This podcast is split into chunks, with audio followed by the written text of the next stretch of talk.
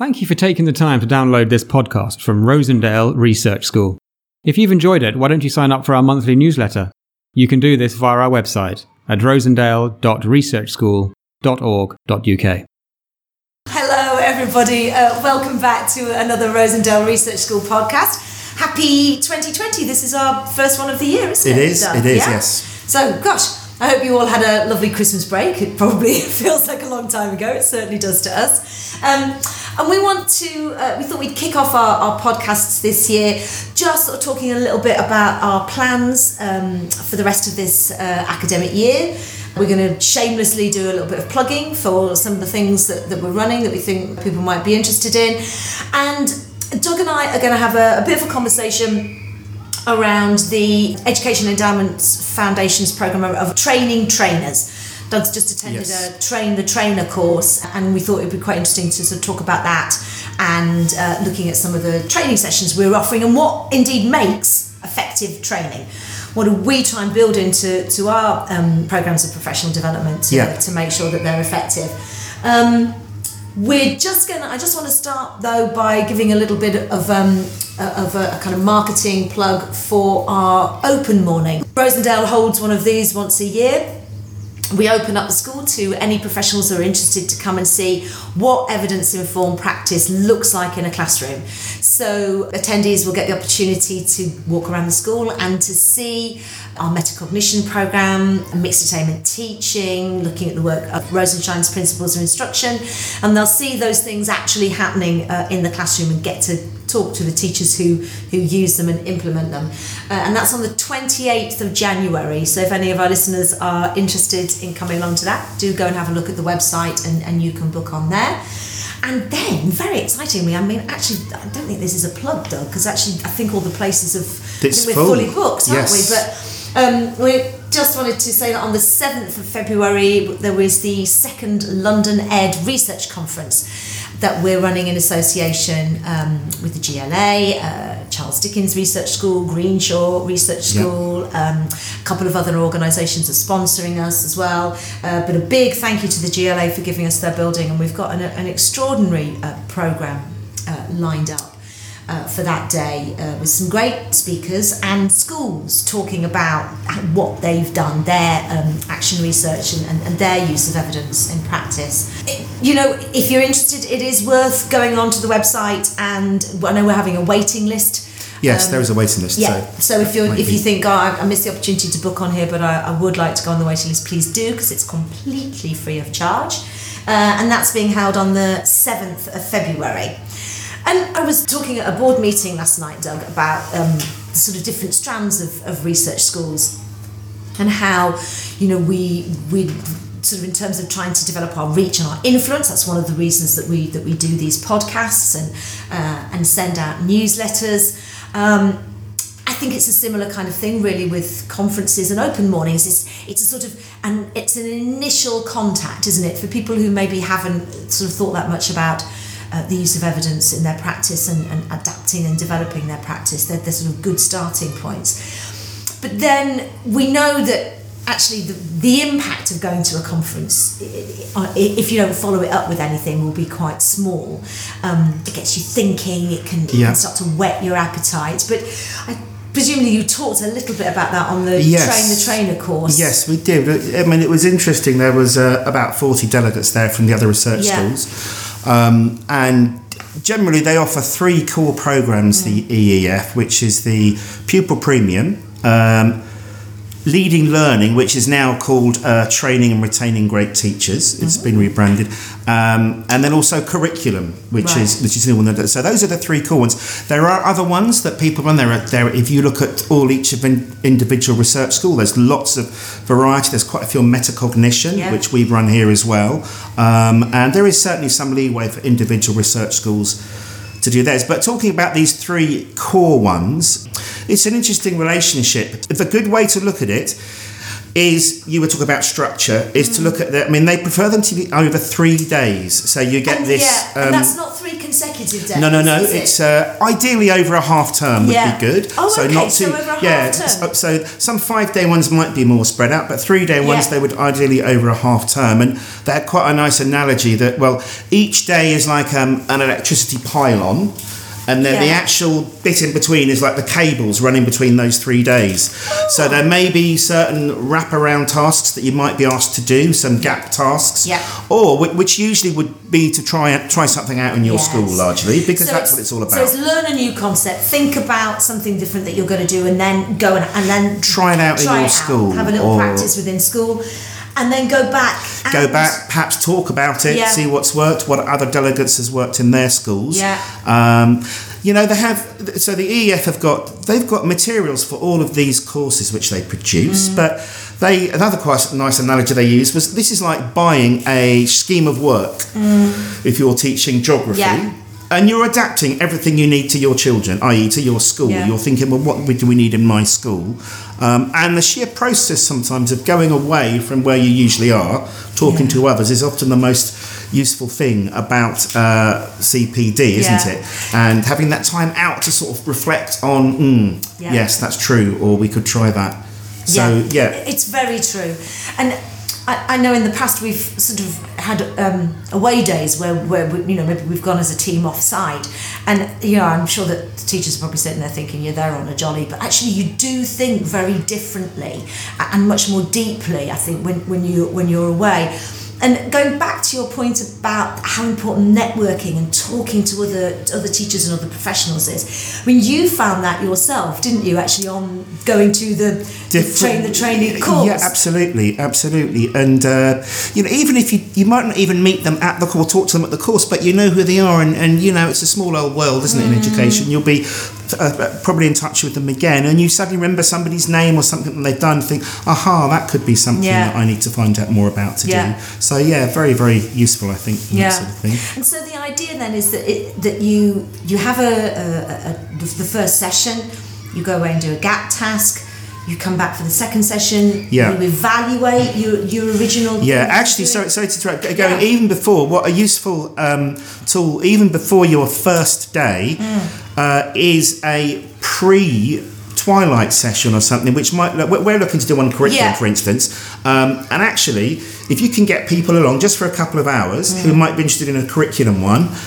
Because the great idea then is you can, you can provide them or you can ask them to do some things before they come and you can tailor the training to just exactly what they want, which on curriculum is enormous because, you know, I, I might go to a conference on curriculum expecting one thing, Yeah. but oh, they concentrated totally on that and that's not really what uh, influences Yeah. me. I mean, it's such a huge subject, isn't it? Curriculum. I mean, it's you know, it's Yes. it's the content of, of, what you teach. Yes, absolutely. Um, and I think that's a really good point. That, that one of the things that we were quite keen on is making sure that we're not just doing some sort of generic one size fits all uh, type of training, but training that actually is taking into account people's starting points and, and what people want to get from the course. Um, and we had this idea that we would run a taster session uh, for the curriculum program in the in the summer term Yes. um, so that people can come along, see, get some idea of, of what it is that they're going to be signing up to.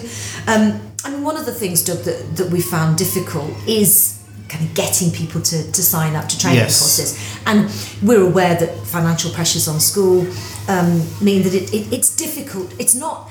It's not the paying for the course because they're not very expensive. it's the cost of the releasing yeah. of the, the staff. in a small school, Yeah. really more small so, isn't it? Yeah. Yes. I mean, uh, you know, in particularly in primary, nine times out of ten schools don't have any any spare cover, and so that's No. the, that's the cost of a supply teacher, you know, or sort of moving somebody else in, in- into that class for the day. And we know that's difficult.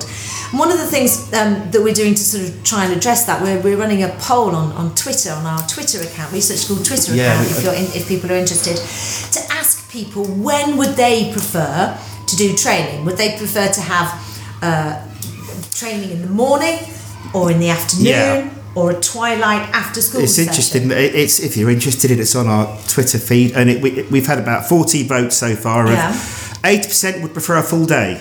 Ah, okay. So that's clearly out in front of everything, or, or, or, or doing that. So, so that's. So I, I, can imagine, you know, from me being an NQT years ago, thinking I hated coming back into school in the afternoon because yeah. I didn't know what happened in the morning. So I can yeah. sort of see that it's a full day you can sort out. But that's and give yourself. I do think innovative ways of doing it are, are really the way forward because it may be that perhaps some of the people that love to be there couldn't be there, but either through some sort of correspondence style thing, they could still be involved. Yeah. Or there's so many ways using Zoom and things like that yeah. now where you can uh, get informed because it shouldn't exclude just because you can't find cover for doing it, yeah, which no, is absolutely which is becoming a real issue now, isn't it? Yeah, it is, and we want to make sure that we're that we're meeting you know we're meeting need. Maybe it's in, it, maybe it's easier to arrange a kind of consistent cover for a whole day rather than.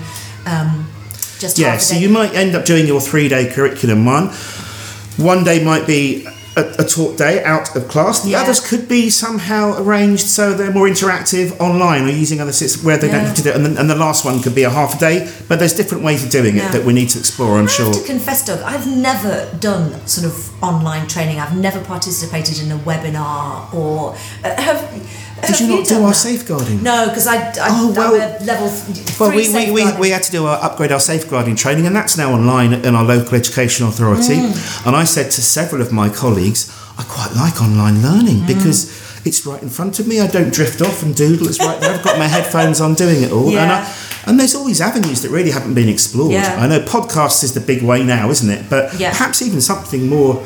Uh, it's interesting. Um, a colleague of mine uh, who's a business manager is doing a, a webinar about um, pensions, uh, and and I wonder if that when when you're communicating, when what you're trying to do is communicating a body of information, whether or not online and webinars uh, sort of lend themselves to that.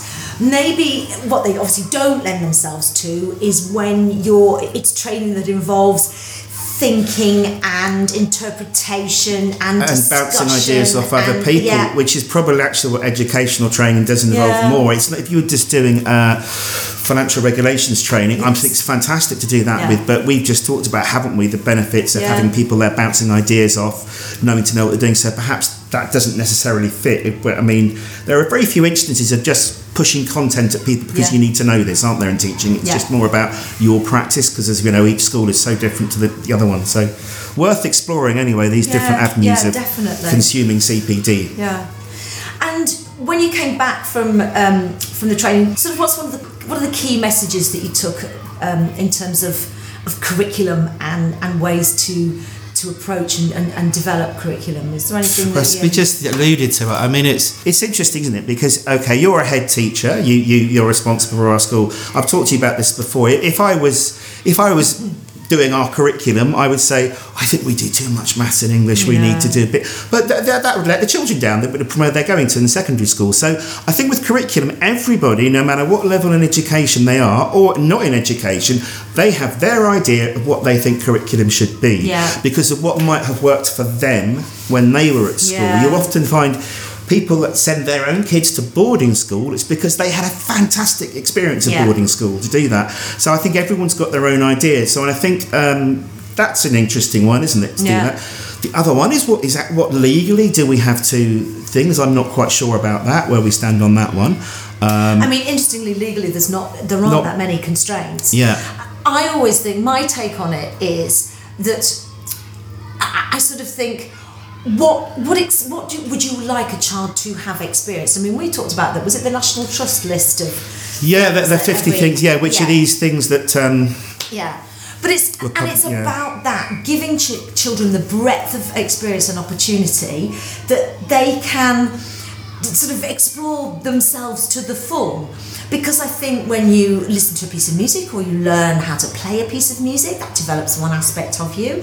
Um, when you hear about the mistakes that were been made in the past in history and you see us making those same mistakes all over again you know that develops yeah. another part of you. And and in order to become a you know a real rounded human being you you need a curriculum that is as broad and as possible whilst also knowing that you've got to have some core not there is core knowledge. There are some things that you need to be able to know and do and remember.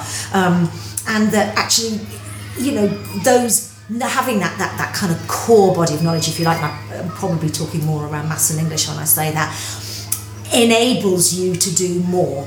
So Yeah. you know you're going to struggle to, to learn more about history if your reading skills aren't, aren't there. But also we need to be practicing those those skills in history. Yeah, absolutely. And you know, you also have to consider well, where are our children going? Now, we're at primary, so they're going to go to secondary, Yeah. where obviously the skills they need for secondary, we can't just totally ne- neglect doing that. But and yeah, you want them to, you want them to be able to get to the end of key stage three and think, oh, you know, the world's my oyster. You know, which of these subjects am I, am I going to choose and to study? you know, I'll, I'll confess to knowing nothing much about secondary school, never having worked there. But at, at, at some at the conference, the train the trainer Mm. conference, we're speaking to a secondary school uh, who are quite close to JCB, the diggers Oh, who yeah, do that. yeah. And they were saying, well, they, they've started with some of their year 10s and 11s running training with them because quite a few of them will go and work for them. And you're thinking, well, actually, not saying everyone might want to go and work there, but Yeah. that's, you know, that's what it should be. It Yeah. should be preparing them for where you're going Yeah. and things like that.